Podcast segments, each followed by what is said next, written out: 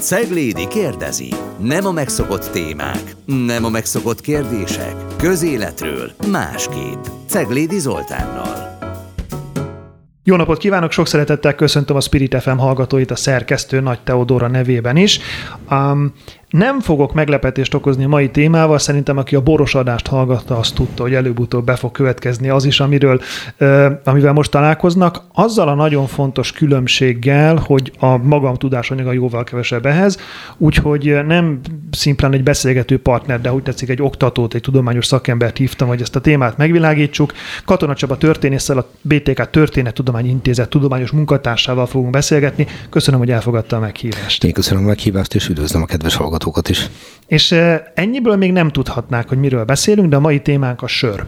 És magam elképesztően laikus vagyok ebben a témában, és ezt ide teszem őszintén az elején. Tehát a boros adásban ott viszonylag hosszan beszélgettünk, ha nem is a taninokról, meg a savgerincről, de hogy hogyan kell egy borsot fölépíteni.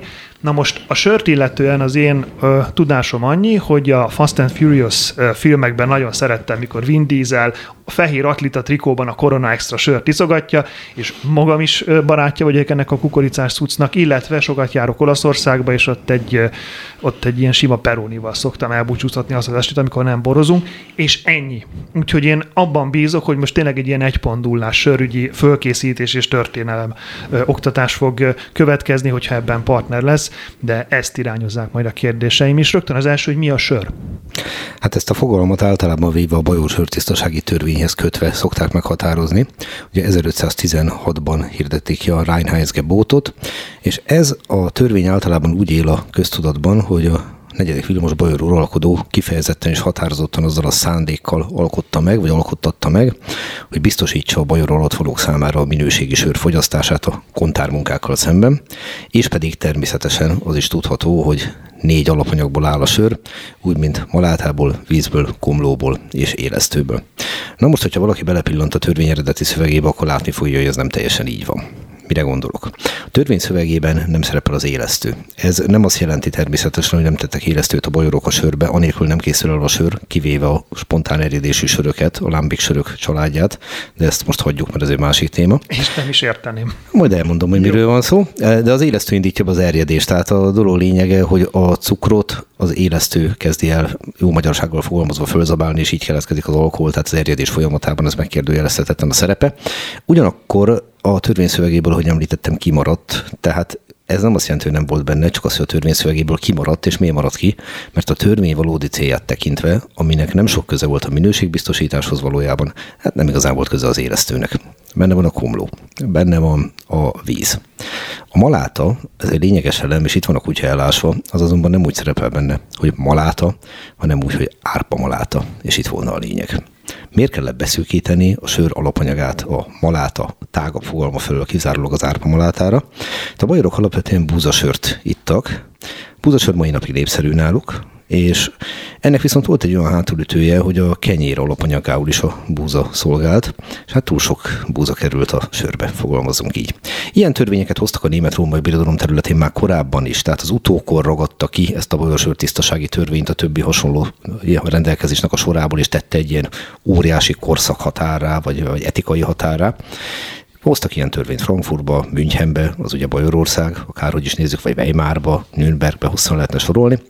De lényeg az, hogy itt kifejezetten arról volt, hogy az uralkodó arra akarta késztetni a bajor atvalókat, ne búzából, hanem árpából készítsenek sört. Nagyvonalú ember volt, egy valakinek továbbra is engedélyezte monopóljoggal, ez nagyon jó piaci előnyöje, hogy továbbra is készítsen búzasört saját magának. Világos. Egyébként, ha jól értem, akkor ez előtt is főztek sört, csak nem volt ennyire világos, hogy mit értünk sor alatt. Kik főztek először sört? Szinte mindenki, és azért itt a törvénynél még egy pillanatig álljunk meg, mm. pedig azért, mert ugye a törvényt szokták elővenni, hogy hát az a sör, ami a bajor sörtisztasági törvényben van, maláta, víz, komló, élesztő. Jó, de egy. Honnan tudták a bajorok, hogy törvénybe iktatták ezt? Tehát mire korabeli hírközlési eszközökkel ez szétment Bajorországba, addig évek vagy évtizedek teltek el. Miért lett volna érvényes a világ bármely más területén, ha egyáltalán hallottak róla? Ugye a Bajorsör tisztasági törvényből a Reinheitsgebot a 19. században lesz, amikor létrejön az egységes Németország Otto von Bismarck kancellár és társai tevékenysége nyomán. Ma pedig ilyen erkölcsi határként tekintünk rá. Tehát fogadjuk el, hogy ma alapesetben az a sör, ami árpamalátából, vízből, komlóból, élesztőből készült, még ha nem is ez van a törvényben. Na de hát vannak sokkal korábbi sörök, évezredekkel korábbiak. Hogyan tudok egy nagyon régi sörhöz hozzájutni? Az egyik lehetőség, hogy a kezembe kerülnek régi történeti források, bármiféle hordozón, itt döntően még nyilván nem könyvekre, papírokra gondolok, hanem mondjuk kőbevésett vagy agyagba vésett felé. Így van. De ugye itt egy adott régi nép, mondjuk a Sumer vagy a Babilónia saját nyelvén leírja egy itolnak az elkészítését, majd megnevezi a saját nyelvén, de nem lesz mellette egy lábjegyzetű tisztelt utókörön, ezt magyarul fogja majd sörnek nevezni, angolul meg bírnek. Következésképpen nekem, mint történésznek, önkényesen el kell döntenem, hogy a leíráshoz megfeleltethető-e a sör fogalmának.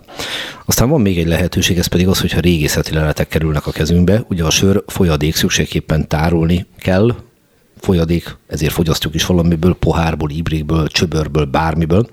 Na most, hogyha egy ilyen biológiai maradvány marad egy ilyen régészeti leletben, ez a másik lehetőség, ahol sörhöz tudok jutni, ilyenkor ugye a vegyész meg a biológus kollégák megvizsgálják, de nem fogják azt mondani, hogy jó napot történész úr, ebbe sör van, hanem fogadni róla egy leírást. És ha ezzel a leírással találkozunk, hogy gabonából erjesztett, alacsony alkoholtartalmú, vizes alapú ital, na azt már sörnek nevezzük. Van egyébként egy evolúciója annak, hogy miből isszák az emberek a sört? Mert ma annyira evidens, hogy korsóból isszuk, de lehet, hogy ez egyébként csak a mi kultúránkban van így, hogy láttam mondom, laikus vagyok, látok filmeket, mondjuk amerikai filmeket, az asztal közepén van egy kancsó, és abban van sör, és abból töltögetnek maguknak. Mindenből itták a sört, tehát vannak például olyan babilóniai ábrázolások, ahol azt lehet látni, hogy középen van egy hatalmas edény, ebből szívószálszerű alkalmatosságok állnak ki, és ilyen közösségi...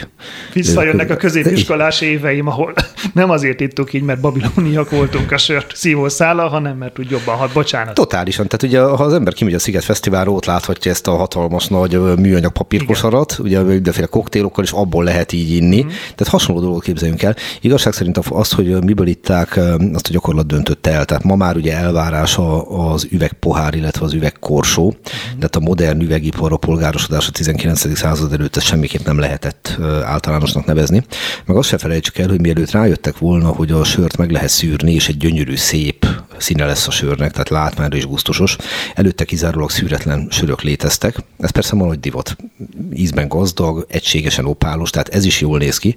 A régi szűretlen sörök, amennyire ki lehet tapintani a leírások alapján, hát nem néztek ki jól, volt abban komló maradék, meg egy kis maláta maradék, szóval konkrétan olyanok voltak, mint a csokító, ronda és finom. És, és jobb, ha nem látja az ember. Pontosan, tehát készültek ibrikek, cseréből, minden létező dologból. Az üveg az inkább a polgári időszaknak a terméke, de régen is megitták minden létező dologból, hiszen a legfontosabb mégiscsak az volt, hogy ezt a sört, nevezük most már sörnek egységesen, részben élvezett célból, részben pedig mint hétköznapi italt meg lehessen inni. Egyébként hogy keverednek ide az egyházak? Hogy keverednek ide a szerzetes rendek? Hogy kerül oda a sör ö, olyan helyre, ahol az ember egyébként, nem tudom, az önmegtartóztatást gondolná, meg az aszkétikus életmód? Hát vannak itt nagyon fontos dolgok, amiket figyelembe kell venni, hogyha azt vizsgáljuk, hogy a római katolikus egyház miért játszott fontos szerepet a sör elterjedésében, meg egyáltalán a sörkészítésben. Gondoljunk csak a mai Belgium területén működő tropista uh-huh. szőrfőzőkre, ugye, akik alapvetően szerzetesek, sőt, de mást is készítettek, hiszen a sajt nem véletlenül róluk kapta a nevét.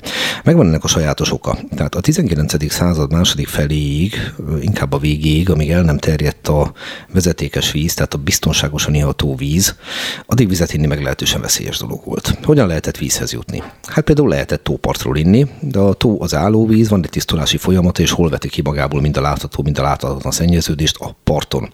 Következésképpen, ha valaki ott letérdel, hogy így egyet, könnyen megfertőződhetett, és olyan pandémiás időszakokban, amikor, amikor nem a Covid volt a legveszedelmesebb ragály, hanem a pestis vagy a kolera, gondoljuk bele, hogy ez milyen veszéllyel járt. Uh-huh. Lehetett inni természetesen patakból, folyóvízből, ott Nyilván a tisztulási folyamat gyorsul, tehát hogyha valaki mondjuk egy fertőzött ember letérdelt és ivott, utána én már ihattam, de egy kilométerrel lejjebb lehet, hogy valaki bekapta a fertőzést, meg hát a folyók akkor sem voltak tiszták. És lehetett inni kútból, itt megint azzal a veszélye kell számolni, hogy a korabeli higiéniás viszonyok között, ha egy tényleg egy megfertőzött ember, akinek még nincsenek tünetei, nem tudja, hogy beteg, fogja az egy darab vödröt, beleiszik, visszateszi, akkor egy hét múlva az egész falu beteg, két hét múlva az egész tartomány. Az alkoholos italok valamilyen szinten ki tudták küszöbölni a fertőzést. Például az első égeteszeszes italok, csak egy kicsit kikocsincsunk, az aquavite nevet viselték, ez azt jelenti, hogy az életvize és mhm. kifejezetten gyógyászati célral hozták létre. Ugye észrevették, hogy az alkohol valamilyen szinten képes a betegségeket megfékezni. Ilyenkor a súlyos betegnek adtak belőle, ő aztán vagy meghalt, vagy nem, de előtte feltétlenül vidámabb lett egy picivel. Ezért aztán már egy idő után más célra készítették, így lett belőle Aqua Beate, a boldogság vize, ebből lett egyébként a whisky szó. De ne kanyarodjunk a rövid italok felé, a bor maga sör biztonságosabb volt. A bor azért, mert jó esetben nem látott vizet. Tehát tudjuk azt, hogy néha fogyatkozás szenvedett ez az elv, de elvileg nem látott vizet. A sör viszont ott ugye föl kell forralni a vizet, következésképpen ki tudjuk küszöbölni a fertőzések egy részét. Na most, ami az egyházakat illeti, ők birtokában voltak számos olyan tudáselemnek, aminek az átlagember nem lévén ők tudtak írni, olvasni. Ezt ne úgy képzeljük el, hogy nagyon sokáig mondták, hogy az egyház kisajátította, itt nem erről van szó. Egész egyszerűen nagyjából a 18-19. századig a hétköznapi életnek nem része az írásbeliség, szaktudás volt, tehát úgy képzeljük el, hogyha nekem elromlik a számítógépem, akkor egy darabig próbálom én magam megbicskölni, ha meg nem kihívom az informatikust, majd ő megcsinálja. Én meg kifizetem. Most az egyház, mint olyan, ugye próbálta magát valamilyen módon gazdaságilag is egyensúlyba tartani. Képzeljünk el kolostort. Ott vannak benne a szerzetesek, és végzik a dolgokat. Gyóntatnak, feladják az utolsó kenetet, kódexet másolnak, minden hasonló dolog. Na de valamiből élni kell. Vannak bevételeik, a bevételeiket pedig igyekszenek gyarapítani, a kiadásaikat igyekszenek csökkenteni. Ennek a legegyszerűbb módja, ha termékeket állítanak elő, élelmiszert nevezetesen. Így csináltak sajtot, likört, mustárt, lekvárt, bort és sört. Na most ezt már nem kellett megvenni csökkent a kiadás. Mindig többet csináltak, mint amennyire szükségük volt, a maradékot eladták, nőtt a bevétel. Tehát a fenntartható gazdálkodás egyében készítették ezeket, és akkor nézzünk ki a két konkrét alkoholra, bor meg sör, most ahogy többit hagyjuk is. A bort nyilvánvaló, hogy nem, kell, nem lehetett nélkülözni lévén része a miserennek. Tehát ugye a keresztény katolikus felfogás szerint megjelenik a bisén Krisztus teste az ostya vagy a kenyér formájába, a bor formájában pedig Krisztus vére. Mi van a sörrel? Annyit tudunk róla, hogy bőti időszakban, tehát farson farkától, húshagyókettől, hamvazó szerdától, ugye húsvétig sem volt tiltott. Tehát bőjtben is szabad volt meginni. Nyilván itt arról van szó, hogy a tápanyagban gazdag ital a bőtölő szerzetes legyengült szervezetét fel tudta érénkíteni. Itt az alkoholtartalomra gondoljunk, hanem a sörbe rejlő vitaminokra. De én úgy tudom, hogy erre volt pápai engedély is, hogy kiadnak. E, ez egy városi legenda-szerű történet, és nagyon nehéz megfogni a valóság magvát. Tehát e, van egy olasz mondás, ez így hangzik, hogy sino a vero ben trovato, ha nem is igaz, de jellemző. Tehát lehet, hogy nem konkrétan így történt, sőt nagyon valószínű, de a sztorinak a lényege, hogy München városa, ami és a München ugye a bajor dialektusban a szerzetes szó becézett formája. Tehát azt jelenti, hogy szerzeteske. Uh-huh. Hiszen maga a város egy kolostor körül nőtt ki, és valamikor ugye évszázadok ezelőtt oda ment valaki, középkorban, akkor először elsősorban az atyákra gondolt, hát ma Bayern Münchenre, de tempora mutantur. Viszont állítólag az itteni szerzetesek képtelenek voltak eldönteni, hogy szabad-e bőjtben sört fogyasztani, vagy nem. Mellette szólt a tápanyagban gazdag volta, ellene szólt, hogy finom, mert hát bőjtben ilyet nem illik. És akkor a legenda szerint levelet írtak Rómába a pápának, hogy döntse el szabad-e inni sört bőjtben, vagy nem, hát mégiscsak ő egyház feje. A pápa pedig azt a választ adta, hogy sajnos nem tud dönteni, mert nem ismeri ezt az italt, de ha küldenének mintát, akkor megkóstolná. Mi és a könyvekkel csináljuk ezt a sajtóban? De, hát ugye a gyakorlat dönt, ugye a puding próbálja az evés, ahogy állítólag Winston Churchill mondta, és hát állítólag fölraktak egy hordót egy lovaskocsira, és ez elment Rómába. Na most, középkor éveiben úgy március előtt nem indulok el. Kiépítetlen utak, veszélyek, megfagyok. Október után sem nagyon indulok el. Tehát szükségszerűen valamikor meleg időben indult el a lovaskocsi, a sör pasztőrizálatlan volt, tartósítószer nélküli volt természetes módon. Sütött a nap, képzeljük el, mi lett ebből az italból, mire megérkezett Rómába. Szent hogyha megkóstolta, borzalmasnak találta, és állítólag azt a választotta, hogy drága fiaim, én nem, hogy engedélyezem, hogy így átok bőjt kötelezletéteket erre. Hát állítólag így történt, és ott Münchenbe csodálkoztak a pápa hedonista felfogásán, de hát végül is ő a főnök kivitázik vele. A sztori ebben a formában nem feltétlenül igaz, inkább a gyakorlati oldal felől közelíteném meg. Itt tényleg arról van szó, hogy az, ha a bőjtöt komolyan vették, az egy elég komoly kihívás volt a szervezetnek. A sör tele van B-vitaminnal. Nyilván a szerzetesek ezt nem így beszélték meg egymás között, hogy Anselmus testvért vigyünk be egy kis B-vitamint, ez így nem hangzott el de a gyakorlatban megtapasztalták a jótékony hatását, és ez lehetett az oka annak, hogy soha nem került ki soha nem került fel arra a listára, amit bőjtök, bőjt alatt nem szabad fogyasztani. Egyébként a sörfőzésnek van védőszentje is, ha jól tudom. Hát akkor neki néhány kitalált is, meg nem kitalált is, tehát több ember szoktak emlegetni, kezdjük mindjárt Gambrinusszal, azért említem őt először, mert ő nem létezett. illetve létezett, de ebbe a formába. Ugye Gambrinus, a sörkirály, egy pocakos, testes úriember, nagy szakállal, koronával a fején. Jellemző módon egyébként Jan Neruda, csehek kiváló 19. századi írója leírta, hogy a magyar nacionalizmus a 19. században még őt is úgy ábrázolta a kocsma falán, hogy dísz magyarba, és aztán korona a fején, miközben mi ugye állítólag boros nemzet vagyunk, uh-huh ennél árnyaltabb a történet. No hát ő egy brabanti fejedelem volt, első János, latinul Ján Primus, aki állítólag elvégezte a serfőzés tanfolyamát, pontosabban a tanfolyam még nem volt, akkor elsajátította minden csinyát, binyát ennek a mesterségnek, és így találták ki, hogy ő legyen, úgymond a serfőzésnek a védőszentje, de ő nem létezett, viszont Szent Arnulfot vagy Arnoldot már meg lehet említeni, ő a Elzász-Lothringiai Metz városának volt a püspöke, középkorban, 5.-6. század környékén, és a fennmaradt legenda szerint, amikor járvány pusztította a vidéket, nevezetesen, ha az emlékezetem nem csal, akkor talán Pest is, akkor ő parancsba adta, hogy tilos vizet fogyasztani Metz város lakosainak, helyette lesznek szívesek sört inni. Na most ez volt vélhetően minden idők legnépszerűbb hatósági intézkedése, tehát nem nagyon kellett erőltetni a dolgot, és tény, ami tény, hogy a járvány megkímélte a várost. Na most, hogyha ezt lefordítjuk a tudomány nyelvére, akkor itt valószínűleg arról van szó, hogy a betegség legfőbb hordozóját, a vizet, ha elkerülték a metszélyek, akkor sokkal kevésbé tudott a ragály terjedni. Akár így volt, akár nem így volt, a fennmaradt legenda szerint, amikor sokkal később Arnolda vagy Arnulf befejezte földi pályafutását, egy nehéz ólomkoposóba vitték a testét, hogy eltebessék a templomba, és a koporsóvívők a forró nyári napon, hogy hurcolták ezt a rendkívüli súlyú alkalmatosságot benne a holtestel, egyikük fölsóhajtott, hogy inkább innék egy kis sört, és lőn csoda, Lyuk keletkezett a koporsón, fröcskölni kezdett a finom sör, tehát letették, enyhítették a szomjukat, és így temették el a püspököt. Megint csak azt mondanám, hogy kezeljük óvatosan ezeket az információkat. Igen, az ember azért, nem tudom, belegondol abba, hogy pontosan mit tud fröcskölni egy, egy, egy, egy, egy ólom koporsóból a, a, a nyári napon, de hogy egyébként, ha már itt tartunk, a sörtisztasági törvényen túl is egyébként, a, jól tudom, azt megelőzően meg utána is próbáltak a sör minőségével kapcsolatban mindenféle mondjuk sörpróbákat tenni. És én olvastam a sörpróbákat, próbával, és megmondom őszintén, hogy azt a bőrgatyás részt nem értettem. Úgyhogy ha el tudnia magyarázni nekem, hogy ez hogyan történt, akkor nem csak a hallgatók lesznek ez ügyben okosabbak, hanem én is. Biológiai vegyészeti mélységekben én sem tudom leírni, de a lényeget azért el tudom mondani. Tehát Ma is van a sörnek egy nagyon-nagyon fontos minőségmérője, ez pedig a szárazanyag tartalom más néven ballingfok vagy platófok. Nemzetközi elnevezések közül talán legismertebb a ballingfok, azért is említeném ezt meg, mert a egészen kiváló 19. századi német anyanyelvű csehországi tudós Karl Napoleon Balling nevét hordozza ez az elnevezés. Nagyon röviden összefoglalva, mi ez a ballingfok vagy a tartalom? Négy alapanyagból áll a sör, ugye? árpamalát, vízkomló élesztő. Na ebből a négyből három nem folyadék, egy pedig folyadék. És azért hívják magyar kifejezéssel szárazanyag tartalomnak, mert a 100% sörben hány százalék a nem víz, vagyis a másik három. Ezt úgy szokták meghatározni, hogy elemi tisztesség az diktálja, hogy 10 fok, 10 fok alatt nem beszélünk sörről. Uh-huh. Ez nem azt jelenti, hogy ilyen termékekkel nem lehet találkozni, csak azt mondtam, hogy nem illik konkrétan. Világos. És ez fontos, hogy ez nem az alkohol tartalom. Nem.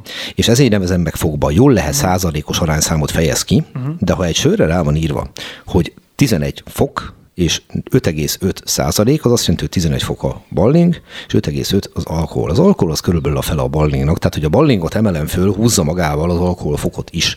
Ugye egy állandó tévedés szokott lenni a sörben kevésbé járatos emberek számára, hogy mondjuk elmennek Komáromba, átmennek a hídon a másik Komáromba, és akkor ott meglátják, hogy ki van írva a sörökről, hogy 10, 11, 12, 13, és azt gondolván, hogy ez az alkoholfok iszonyatosan macsónak hiszi magát, hogy ebből megiszik hármat, és nem üti meg. Nem erről van szó. Na most, ahogy említettem, ez egy modern fogalom, az a Balling-fok, ugye ezt a modern tudomány eszközeivel lehet mérni, de korábban erről nem volt lehetőség. És előfordult bizonyos herfőzőkkel, braxátorokkal, ahogy latinul mondták régen, hogy hát kispórolták az alapanyagot. Kapott egy oda gabonát, hogy ebből készítse el a sört, egy részét is félretolta, vagy higította, szóval próbált nyerészkedni oly módon, hogy az nem volt megengedett. És arra jöttek rá a régiek, hogy amennyiben egy ilyen bőrnadrágot ráhúznak a serfőzőre, és egy csiszolatlan nyers fából készített padra leültetik úgy, hogy aláöntik a saját sörét, akkor ha a sör idézőjelben mondom elég sűrű, akkor oda kell, hogy ragadjon. Ez nem azt jelentette, hogy a sör finom, utána még meg is kóstolták. De ha nem ragadt oda, akkor kóstolásra se került sor, mert akkor nyilvánvaló volt, hogy a illető, mármint a sörfőzőmester, csehül szládek, olyasmit csinált, amit nem kellett volna. Hát eh, ilyenkor rossz vége lett a dolognak. Világos. A szünet előtt még egy nagyon rövid kérdés, csak pont ezzel kapcsolatban, hogy a cseheket említ, hogy söröznek.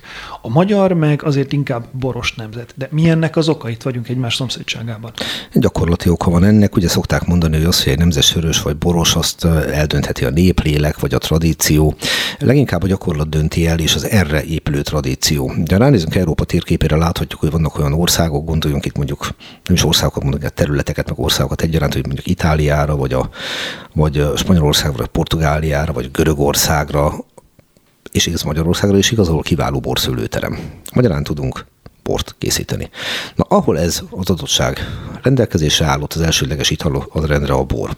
Ahol erre nincs lehetőség, ahol nem terem ilyen mennyiségben szőlő, meg egyéb más gyümölcse, ott következik az be, hogy az emberiség idézőjelben arra kényszerül, hogy gabonából készítsen valamiféle italt, és ez a terület az, ahol a sör dominál csehek és magyarok, hogyha megnézzük, hogy hol van az a határ, ahol meg lehet húzni, hogy na itt még egészen jó borszőlőterem, az a mai cseh köztársaság déli része, amit ugye tradicionálisan Moráviának vagy Morvaországnak nevezünk.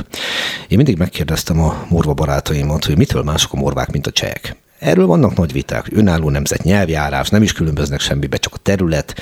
Én kétféle választ hallottam, az egyik az politikai jellegű volt, a másik az pedig egészen más. Bocsánat, azért fogok közbeszólni, hogy ilyen cliffhangerrel tudjuk elkezdeni a második részt. Kérem, ne felejts el ezt a különbséget. Soha nem, nem fogom elfelejteni. elfelejteni. Most el kell egy szünetre, és utána innen fogjuk folytatni. Tartsanak velünk a hallgatók is. Ceglédi kérdezi. Nem a megszokott témák, nem a megszokott kérdések. Közéletről másképp. Ceglédi Zoltánnal. És folytatódik a Ceglédi kérdezi a Spirit FM-en, továbbra is Katona Csabával beszélgetünk, méghozzá a sörről, és egy nagyon fontos distinkció kifejtése előtt kellett elmennünk szünetre, hogy tulajdonképpen mi a különbség a csehek és a morvák között, de majd meg fogom kérdezni azt is, hogy kocintunk-e sörrel, de előbb ez a különbség. Nos, tehát a derék morvák kétféle választottak. Az egyik az egy nagyon gyakorlatilag, nagyon praktikus és valóban politikai alapú volt. Ez így hangzott, hogy tudod, ha Prágában rendben mennek a dolgok, mi is csehek vagyunk, de ha nem mennek rendben, morvákká változunk. Ez megint csak mutat egyfajta hozzáállást a politikához, de a másik válasz a számomra sokkal fontosabb, és ebben a műsorban ennek van igazi relevanciája. Ez így hangzott, hogy tudod, nálunk még megterem a borszőlő, és valóban kiváló fehér borszőlők teremnek Morva országba. Ezért aztán mi, morvák, bort is iszunk, be sört is, a csehek ott éjszakon, azok már csak sört. Na és hát valóban, itt van az a határ. Tehát, hogyha az ember elmegy, mondjuk Bécsből biciklivel nekivág, elindul éjszakra, és elmegy a mai Mikulov városáig, amit a magyarországi történelemből úgy ismerhetünk, hogy a Nikolszburgi békének a otthona, akkor ott lehet látni nagyon szép szőlőültetvényeket, és valóban nagyon jó fehér borokat. Tehát gyakorlatilag azt kell mondjam, hogy ki a sörös, ki a boros, azt az döntötte el, hogy mit terem meg. Híres angol borokról hallottunk? Hát igaz. Nem, igaz. nem fogunk. Ugye, na tehát megvan ennek az oka, és a, lássuk be, hogy a déli népeket, gondoljunk az olaszokra, a spanyolokra, a dacáronnak, amit a Peroniról mondtál, nem a sörös mm. kultúrájukról tartjuk elsőlegesen nevezetesnek, hanem sokkal inkább, ha Olaszországra gondolok, akkor eszembe fog jutni mondjuk egy primitívó. Abszolút. Ami nem sör. Igen, igen. Sőt, eredetileg primotívó volt, és ez már egy jelenti, vagy egy ejtésbeli könnyítés, hogy, hogy így nevezik, és sokan ezért azt gondolják, hogy az valami primitív dolog lenne, miközben primo első. Bizonyám. Jó. Ö, Érkezzünk meg Magyarországra, mert ugye bár Magyarország egy boros nemzet lenne, de én nem tudom, hogy akár a borral, akár bármilyen más alkohollal mi történt a török hódoltság alatt. Hát Magyarország lakossága, azt kell mondjam, hogy most már jó ideje olyan, mint a jó hazán vegyes tüzelésű. Uh-huh. Tehát, hogy valóban mi elsőlegesen egy boros ország vagyunk, ezt ne vitassuk el. Ennek megvan a gyakorlati oka, mind a történeti Magyarország, mind pedig a Trianon után kialakult 20. századi Magyarország bővelkedik kiváló borvidékekben. Ezt a történelem során igyekeztünk is megfelelően kiaknázni. Már a középkorban volt Európa hírű magyar bor, ez volt a szerémségi bor, később ugye gondoljunk a tokaira, uh-huh. nem sorolom ezeket a dolgokat. Mi a helyzet a sörrel? Az a helyzet, hogy az első sörös említés, amiről tudunk, az az Árpád korból maradt ránk, a 11. századból. Egy Komlós föld nevű helyet említ egy okleve, a galamszemmeredek oklevél, ha az emlékezetem nem csal, 1095-ből. Na ez viszont, ha nem is közvetlen, de erős közvetett bizonyíték a sör készítésének, hiszen a komlót másra nem nagyon lehetett használni abban az időben, most se nagyon, de mondjuk ez bőven elég, tehát az értelmet ad a komló létének, ezt ne vitassuk el. Na most, utána viszont a középkori Magyarország hát annak a sörészetét, tekintjük, akkor az a helyzet, hogy elszólt sporadikus adatokból vagyunk kénytelenek dolgozni. Ugye mintázatokat, trendeket nem nagyon tudunk fölvázolni. Rengeteg ö, oklevél maradt fönt, rengeteg túlzással sok oklevél maradt fönt, ami említi a sört vagy a sörfőzést, de az, hogy ezek milyen sörök voltak, ki készítette rendszeresen, milyen mennyiség készült belőle, ezt, ezt nem tudjuk megmondani. Tehát mondok egy egyszerű példát, 1226-ból például arra van adatunk, hogy Miklós Magyarország látóra elrendeli, hogy a mai Pannonholma, akkor még Szentmártó hegye, ugye ott vannak a bencés szerzetesek, tehát hogy ők, ő nekik a jobbágyok egyebek mellett adózzanak egy vödörsörrel. Na most mi az, amit tudunk, mi az, amit nem, és ez szerintem megvilágítja azt, hogy a történésznek mennyire meg van kötve a keze, ha a történeti forrásokkal dolgozik. Például tudjuk azt, hogy a sör az nem lehetett egy luxus cikk, mert hogyha az lett volna, nem követelik meg mindenkitől, hogy egy vödörrel adózzon. Tehát könnyű volt hozzáférni. Tudjuk, hogy valószínűleg infláció volt, meg különben pénzbe kérték volna az adót. De csak hogy egy kis gazdaságtörténeti vetülete is legyen ennek Itt az egésznek. némi aktualitása is, igen. Véletlenül ez jutott eszembe, igen, valóban. De ugye ez szépen mutatja azt, hogy egyetlen történeti forrás mi mindenre tud rávilágítani, ha kellő forráskritikával kezeljük, persze óvatos distanciával jelezve minden ilyen dolgot. De nem tudjuk, hogy ez milyen sör volt. Nem tudjuk, ki főzte. A jobbágyok, vagy főzették valahol. Tehát látjuk a korlátokat, látjuk a lehetőségeket, és nagyjából ilyen adatok alapján azt lehet mondani, hogy azért Magyarország területén jellemző volt a sör készítése, de igazán ahhoz, hogy jobban meg tudjuk közelíteni ezt a témát, az előbb el kell kergetni innen az oszmán birodalmat, de az előbb említett, hogy hát ők idejöttek. Uh-huh. És hogy akkor mi a helyzet az alkoholfogyasztással a hódoltság területén? Ugye Magyarország három részre szakad. Itt is tele van a rengeteg tévképzettel a nagyon sok embernek a feje, tehát ö, nekünk még úgy tanították, hogy van a királyi Magyarország. Egy életre felejtsük el ezt a hamis terminus technikuszt. Nincs királyi Magyarország, a Magyar Királyság van, a Szent Istváni Magyar Királyság van. Ennek egy részét a ténylegesen az oszmán birodalom uralja, ezt nevezzük hódoltságnak, de soha, semmikor egyetlen magyar király egy négyzetcentiről le nem mondott. Uh-huh. Tehát tudomásul vette, hogy itt most csak és kizárólag a nyers erő alapján az oszmánok az urak, de soha fel nem adták, hogy visszaszerezzék, és vissza is szerezzék, illetve van még az erdélyi fejedelemség. Az erdélyi fejedelemség viszont egy török, egy oszmán vazallus állam, és nem véletlenül a Speyeri szerződésben sikerül azt rögzíteni, hogy elismeri nála magasabb rangú úrnak a magyar királyt, és fejedelem nem pedig király. Tehát ugye három különféle gyakorlati dologgal találkozunk, és itt a kérdés az, hogy mi a helyzet a oszmán területen, tehát a hódolság területén. Hát túl azon, hogy például a csücsökben élő embereket megadóztatta, mint az erdélyi fejdelem, mind az oszmán birodalom, mind a magyar királyság. Tehát képzeljék, hogy három lav jön ki. Igen, mint nálunk volt itt nemrég még a parkolási rendszer. Igen. Így, így és ugye lovasokkal jönnek. Na hát túl azon az van, hogy ugye elvileg a, a hithű muzulmán az nem ihat se sört, se bort, se semmi ilyesmit. Viszont ne felejtsük el, hogy az oszmán birodalom nem nagyon igyekezett azon, hogy a egyébként keresztény alatvalókat megtérítse muszlim hívőnek. Miért nem? Azért, mert kivettettek rájuk egy olyan adatot, amit úgy hívtak, hogy a hitetlenek adója. Aha, tehát hmm. innentől kezdve, hogyha ő is, ő, ha már nem hitetlen, akkor nem jön be tőle adó. Erről van szó. Ez igazából, ezt úgy mondanák, hogy egy win-win szituáció, én, mint hódoltság területén élő keresztény megtartottam őseim hitét, nem kellett kivetkőznöm önmagamból, a oszmán kincstár meg gyarapodott egy bizonyos bevétellel. Na, ebből viszont az következik, hogy ezen a területen is termelték mind a sört, mind a bort, itták is, és hát hébe-hóba bizony még az oszmán katonákkal is megesett, hogy úgy ítélték meg, hogy Allah nem fog annyira haragudni. Erre is volt példa. De, ami nagyon fontos, és a magyar sörnek ez egy nagyon lényeges eleme, hogy amikor kikergetik innen. Az oszmán hódítókat egy széleskörű európai koalíció, ötvöződött ugye egységbe azért, hogy őket innen elűzzék, ez egy hosszú folyamat. 1686-tól szoktuk megjelölni a kezdetét, ugye Buda ostroma, de a vége az meg 1718 a Pozsereváci béke, tehát már túl vagyunk a Rákóczi Ferenc féle mozgalomon, amikor a temes közből is sikerül őket kiszorítani. Akkor pár adalék ehhez. 1686-ban harcol a felszabadító seregben egy Jakob Proberger nevű bajor. Ez a bajor úriember, illetve annyira nem úriember, mert gyak egy fogalmazunk úgy, hogy gátlástalan vállalkozóról beszélünk a későbbiekben, de ekkor még katona. Ő három dologgal foglalkozik, harcol, katona, felcser, tehát meg tudja gyógyítani jobb esetben a sebesülő bajtársait, és bajor ember lévén nem olyan meglepő serfőző. 1686-ban nem csak Buda szabadul föl, hanem szemben levő Pest is, ő pedig leteszi a fegyvert, és sörfőzőként kezd el működni. A sörfőzdé az ott működik nagyjából a mai városháza helyén. Hatalmas sörkertet nyit, és amikor évtizedekkel később meghal, már többször volt Pest város főbírája, tehát az egyes számú embere, úgyhogy a sikeres migrációs modellről beszélünk. Az más kérdés, hogy a fennmaradt feljegyzések szerint egy, tényleg egy gátlástalan, mindennel visszaélő vállalkozó volt, de ez a sikeréből mit sem von le, viszont ez megmutatja a sör igényt. És akkor menjünk vissza a felszólalt török hódoltság végéhez. 1718-ban vagyunk, amikor a Temes közből, ugye Temesvára központja sikerül kiszorítani az utolsó oszmán seregeket, akkor annak a területnek a katonai és a polgári kormányzója egy francia anyanyelvű lotaringiai születésű Habsburg tábornok lesz, egy bizonyos Claude Florimond de Mercy.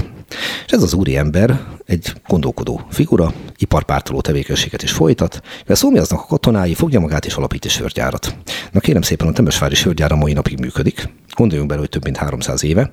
Ez a Magyarország területén alapított máig működő legrégebbi sörgyár. Tehát ugye az alapításkor Temesvár természetesen még Magyarország volt. A mai Magyarország területén ennél csak jóval későbbi gyárakkal számolhatunk, de még mindig nagyon szép időszak. És a 18. században jutunk el oda, hogy gyarapodnak zsinórban a kis sörfőzdék, hogy aztán a 19. században minden átalakuljon. Egy apróság még a 18. századhoz, a 16. századtól a 18. századig terjedő időszakban az egyik legismertebb sörfőzőhely Magyarországon Tokaj. Ez nagyon mókás, de hogy-hogy? Hát ez úgy történik, hogy a Tokai várba szolgálnak katonák, és akkor meglátják ezt a itteni hivatalnokok, hogy hát itt bor, az mindenhol van. De ha rakom azért évnél nyitnánk egy olyan kocsmát, sört árulnak. Uh-huh. Hát, ha van rá kereslet, és van. Katonáknak is kellett, a civileknek is kellett, sőt, a 18. században általános jelenség, hogy a önkormányzatok kezében van a sörkimérés joga, és ilyen helyeken, mint mondjuk Kunszem Márton, Jászárokszállás, Hajdúbeszörmény, tehát itt a nagy magyar alföldről beszélünk, az önkormányzat bajor, morva, cseh, osztrák profit szerződtet azért, hogy sört készítsen. Ami mutatja azt, amit már most is említettem, bizony a magyar ember megitta a pálinkát, megitta a bort, de a sört se vetette meg. Ez világos. Kocintunk sörrel? Kocinthatunk sörrel, nem ezen múlik a hazához való hozzáállásunk nyilván, hogy honnan van ez a legenda, hogy nem kocintunk sörrel. Viszonylag egyszerű a magyarázat, ugye azt szokták mondani, hogy amikor 1849. október 6-án kivégezték a 13 tábornokot Aradon, akkor az e fölötti galád örömükben az osztrák tábornokok sörrel kocingattak. Na most, ha megnézzük ezt a történettudomány eszközeivel, akkor az derül ki, hogy az első említése ennek a sztorinak az évtizedekkel későbbi. Tehát innentől kezdve a hitelessége finoman fogalmazva megkérdőjelezhető.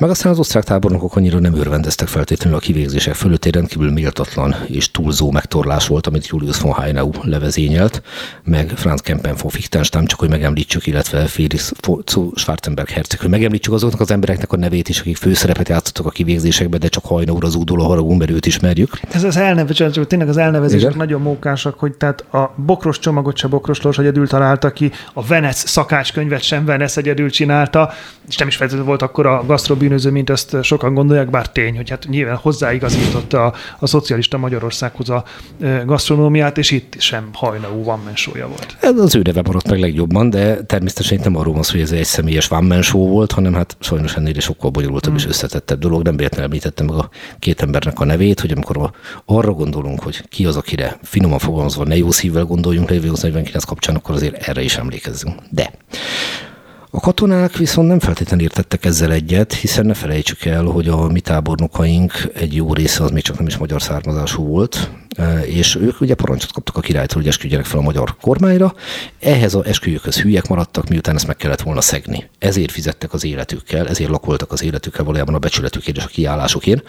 Viszont hát a legtöbb odaállt harcoló katona az tisztában volt ezzel, és korábban évtizedeken át egy hadseregbe szolgáltak.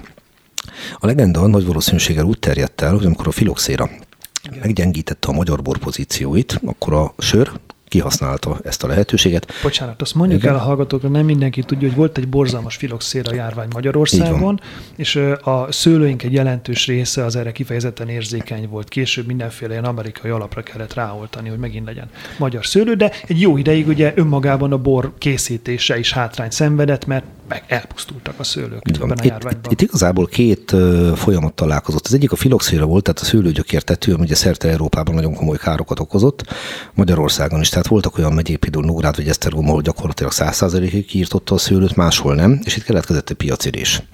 Na most, ami a sört illeti, a sörnek a pozíciói viszont a 19. század első felétől erősödnek. Tehát például 1848-ban alapították a Pécsi sörgyárat, egy Samuel Hirschfeld nevű helyi sváb, 1854-ben a Münchenben tanuló, de egyébként pesti német Peter Schmidt, azt a kis főzdét kőbányán, amit aztán megvesz Anton Dreher, sveháti sörfőző, aki egy évvel később meghal, de a fia az ifjabb Anton Dreher, akit már Dreher Antalként ismerünk, tovább viszi ezt. Nos, hogyha e, azt lehet látni, hogy lassan, de biztosan növekszik a sör népszerűsége Magyarországon, és amikor a filoxéra révén létrejön ez a bizonyos általam említett piaci űr, akkor a sör ezt betölti sikeresen, tehát kihasználja a borászat tragédiáját. Nem arról van szó, hogy itt kezd el növekedni a sör népszerűsége, az már korábban is megvolt, de ez egy lassú növekedés volt, egy lassú arányú, nem volt meredek növekedés, itt viszont meredekké válik. Tehát, hogy mondjunk néhány adatot, hogy érzékelni lehessen a dolgot, 1851-ben Magyarországon készült, ha emlékezetem nem csal, 387 ezer hektoliter sör, 1880-ban, ugrunk előre 29 évet, 427 ezer, tehát látjuk, hogy növekszik, de egy pici növekedés. 1895-ben 1,2 millió hektó, és a 910-es évek elején meg már 3,1 millió hektó. Na, ez mutatja, hogy mi történik itt. Viszont visszakanyarodva az alapkérdéshez, ugye a borászok talpra állnak. Bejönnek a direkt termőszőlőfajták, színkéneggel megtanulnak védekezni. A filoxér ellen behozzák az amerikai szőlőfajtákat, az ellenálló világfajtákat. És valahogy megpróbálják visszaszerezni a korábbi piaci pozícióikat, de hát ez pont olyan, mint a koronavírus előtti meg utáni világ, az már ugyanolyan soha nem lesz. És nagy valószínűséggel ők vetették be azt a nemzeti nacionalista alapon álló érvelést, hogy a sör az ugyan csúnya, gonosz, osztrák, labanc ital, olyat magyar ember nem iszik, mert igaz magyar embernek nagy baj van, és csak a pálinkát meg a bort gurítja le a torkán.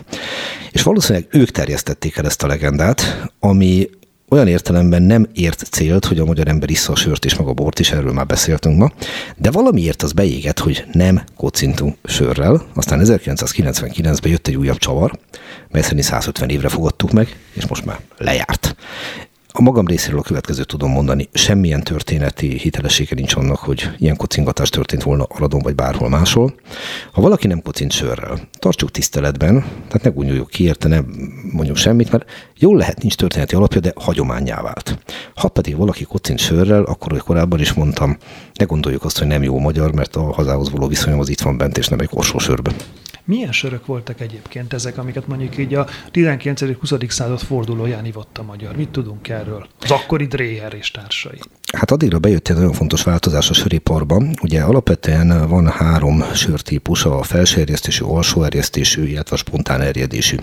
A spontán erjedésű, amire a beszélgetés elején utaltam egy fél gondolat erejéig, ez az a típusú sör, amiben nem rakunk élesztőt, hanem olyan pincékbe helyezzük el, ahol a falon levő penész elindítja az erjedést. De Valószínűleg ez... így is fedezték fel a sört, gondolom. Jó eséllyel, igen, és ezekről viszont azt kell tudni, hogy nyilván azért hívják spontán erjedésűnek, mert ma már a tudomány eszközeivel le tudjuk írni a folyamatot, amit az előbb mondtam. De az őseink ezt nem tudták, csak azt látták, hogy itt a úr kifürkésztetlen akaratából megjelenik az alkohol a sörbe. De alapvetően ugye élesztővel dolgozunk. Na most, a ma Közép-Kelet-Európában legismertebb sörtípus, a, egyszerűen fogalmazva a láger, vagy ennek a jobban megkomlozott válziója, a pilzeni, az, az a 19. század derekán jön létre, és ez, ez fel kell találni bizonyos modern dolgokat. Tehát mi a különbség köztük, ha nagyon röviden akarom összefoglalni, és tényleg most csak így már bocsánat, az, hogy meglehetősen primitíven, de, Ez volt a de röviden. De Ez röviden. Volt a kérésem. Én szóval, vagyok az első számú hallgató, igen. Szóval az alsóerjesztési sörnek alul van az élesztő kultúrája, amikor érik a felsőerjesztésének felül, de miért? Az alsóerjesztésű akkora medencékbe készül, szó szerint medencékbe, mint, mint amiben a hosszú katinka oda-vissza úszna. A felsőerjesztésé jóval kisebb élelőedénybe. Az alsó erjesztésűt azt folyamatosan hűtenem kell, 8-12 fokon körülbelül, itt jön be a modern technológia. Felső erjesztésű szobahőmérsékletre elkészül. És végül az alsó erjesztésű nincs lezárva. Tehát felülről érintkezik a levegővel, ezért nagyon, de nagyon ügyelni kell a tisztaságra a partján, illetve hogy felülről semmi ne hújjon bele, tehát nem a szabad ég alatt van tűrlik.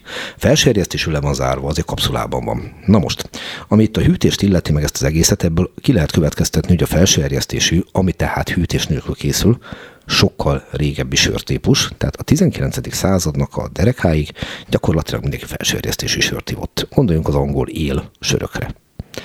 Ami ezeket a alsőerjesztésőket illeti, ennek van két úttörője. Az egyik az nem más, mint a Anton Dreher, aki ugye megcsinálja ezt a kevésbé komlózott, úgynevezett Helles típusú sört, ami egy szép alsó erjesztésű aranyló világos sör, és hát a másik legenda pedig a Pilsner Urquell, ahol, ahol Pilsen városában, ugye ez egy cseh, illetve német lakosság által lakott város volt, ugye csehről Plöseny, németül Pilsen. Nos, itt valamikor a 830-as években olyan pocsékul sikerült a helyi sör, hogy a polgárok kijöntötték a városháza lépcsőjére. Mit lehet ilyenkor tenni? Szerződtettek egy profit, egy József Groll nevű bajort, aki fogta magát, és a modern bajor technikát ötvözte a kiváló cseh alapanyagokkal, így például a zsátyeci vagy az ácerkomlóval. Ebből született meg a Pilsner Urquell, ami a mai napig, ugye most már azt mondom pilzeni, az nem idézője csak a Pilsner Urquell jelöli, hanem egy sörtípust, egy jól megkomlózott kesernyés sörtípust. Más kérdés, hogy pár év múlva összeveszett a sörgyár vezetőivel, Groll hazament Bajorországba, és soha többet nem tette a lábát Pilsen városába. De ezek a alsó erjesztésű világos sörök, ezek nagyon-nagyon hamar meghódították Közép-Kelet-Európa piacát. Tehát a századfordulón a felső erjesztésű sörök visszaszorultak, nem csak Magyarországon, hanem szerte Közép-Kelet-Európába, és ezek a világos sörök mellett persze még megjelentek a barna sörök, de alapvetően ez a világos sör lett a piacot domináló ital. És hát, hogy még egy példát mondjunk arra, hogy hogy működött a korabeli sörös piac, Brünn városában vagyunk, mai nevén ugye Brno, szintén csenémet vagy lakosa Morva országban. Itt működik az Erster Brünner Aktion Brauerei und Malzfabrik nevezetű cég, és ennek van két kiváló vezetője. Mind a ketten zsidóvallásúak, német anyanyelvűek és csemorva hazafiak, Hermann Karl Hayek, illetve van egy Zigmund Alois Hayek nevű úriember. És ők rengeteg sör szállítanak 1890-es években Sopron városába és környékére, hát ugye így északról délre. Uh-huh. Rájönnek, hogy túl magas a bekerülési költség, keresnek egy Julius Lenk nevű helyi úriembert, aki egy soproni német, és alapítanak a sörgyárat 1895-ben, ez a mai soproni sörgyár, és hogy mennyire jellemző, hogy a modern világ a, úgymond az attitűdjei hogy köszönnek vissza már akkor. Egy tipikus multikulti magatartásról beszélünk. A két Hayek fivér közül az egyik, Zygmunt Alois, leköltözik Sopronba, uh-huh. és innentől kezdve ő a vezér. Úgyhogy láthatjuk, hogy ezek a nemzetközi összefüggések már akkor megvoltak, és ez a gyár egy sikeres gyár lett, hát a mai napig megvan. Mit tudunk arról, hogy ezeket hol fogyasztják és kik árulják? A sörnek ugye sajnálatos módon a elmúlt rendszernek köszönhetően, idézőjelbe téve, hogy köszönhetően van egy negatív konnotációja, tehát hogy ez egy, bocsánat a kifejezés, hogy ez egy igénytelen próli ital, egy sör, egy tégla, adjad Józsikám, uh-huh.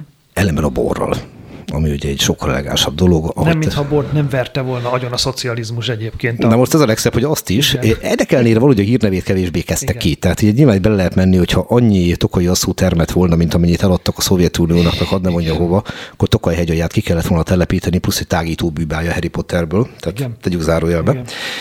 De a bornak a reputációját kevésbé kezdte ki, a sörét viszont nagyon. Ugye itt az történt, hogy államosították a sörgyárakat, egy rövid ideig egy tartozott mindegyik, tehát egy igénytelen, tömegtermelésre berendezkedett ital lett. Bocsánat, akinek nincs emléke arról, a szocializmus egyik fő vitája az volt, hogy a zöld vagy a barna színű sörös üvegből fogyasztott sör a finomabb be. Tehát gondoljuk el azt a helyzetet, amikor tényleg ez az egyik fontos distinkció, és magyarázatok voltak róla, hogy a fénytörés és társai. Fénytöréstől a Ferencvárosi Tornaklubig számos érvel hangzott valóban.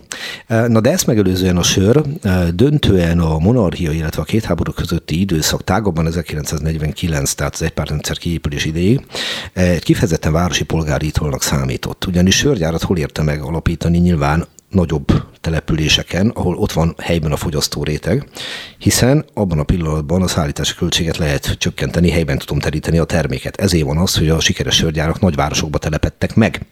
És ugye a nagy piaci, kapitalista, szabad piaci versenyben a kis sörfőzdék, kis sörgyárak hullottak ki a rostán. Ezt láthattuk egyébként 1990 után is, tehát a már a rendszerváltás utáni Magyarországon, de most tényleg vissza ebbe az időszakba. Ennek a lényege, hogy a sör, mint városi ital, az nagyon sokszor úgy jelenik meg, hogy előkelőbb ital, mint a bor. Pontosan ezért. Tehát tudunk olyanról, hogy városba költöző vidéki fiatalok a vasárnapi mise után nyilvánosan sört isznak, ezzel demonstrál, hogy ők már az urbánus kultúrkör részei. De milyen szép ez, bocsánat, csak belegondolva, hogy vidéken az embernek van szőlője, kipréseli, megissza, egy abszolút rurális tevékenység. Totálisan. Viszont ahhoz tényleg egy város kell, meg gyár kell, uh-huh. meg mhm. üzem kell, meg, meg hűtő kell, hogy én megcsináljuk uh-huh. egy mhm. ilyen sört. Nem é... gondoltam ebben még eddig soha, nagyon érdekes. Na, pontosan ez a lényeg, hogy távolra került tőlünk már ez a fajta gondolkodás Most, hogyha valaki olvas Rudi Gyulát, akkor tapasztalhatja, hogy ő milyen tisztelettel ír a sörről. Uh-huh. Sőt, van egy olyan novellája, meg nem mondanám már melyik, ahol megkérdezik, hogy a kiváló ételhez mit parancsol a vendég, és bort ajánlgatnak neki, és mondja, de kérem szépen, hát ehhez, ehhez, ehhez sört, hát azért mégiscsak adjuk maga tiszteletet. Hozzáteszem, hogy a világ más részei nem annyira távol tőlünk. Csehország, Morvaország, Németföld, azért a kis helyek sörfőzdéjének is megvan a becsülete, tisztelete, tehát nyilván ott mások a tradíciók, mások a hagyományok. Ugye megint csak gondoljunk arról, hogy boros vagy sörös országról beszélünk-e. Van az én szívemnek nagyon kedves meghatározás Németországból, hogy melyik település szabad igazán városnak nevezni, nem jogilag, hanem de facto. És mi? Azt a települést, aminek van saját sörfőzdéje és saját levéltára. Ha ez a kettő megvan, akkor azt kérem szépen város, akkor is, hogy csak 500-an lakják. Uh-huh, uh-huh, világos. Jó, és akkor a szocializmus ehhez képest ennek alávág, jön a rendszerváltás, mi történik a magyar sörrel 1990 után? Mert szeretnék eljutni a rendelkezés álló nagyon rövid időben odáig, hogy ma már az ember kézműves kis sörfőzdék söreit tudja inni nagyon sokféle. Na ennek a kezdeteit tudjuk megcsípni a rendszerváltás után. Egyrészt az történik, hogy a tradicionális állam államosító sörgyárak magánkézre kerülnek, hogy a multi cégek vásárolják föl őket. Egy részüket azonnal vagy később bezárják, mert piacot vásárolnak, nem pedig gyárat valójában.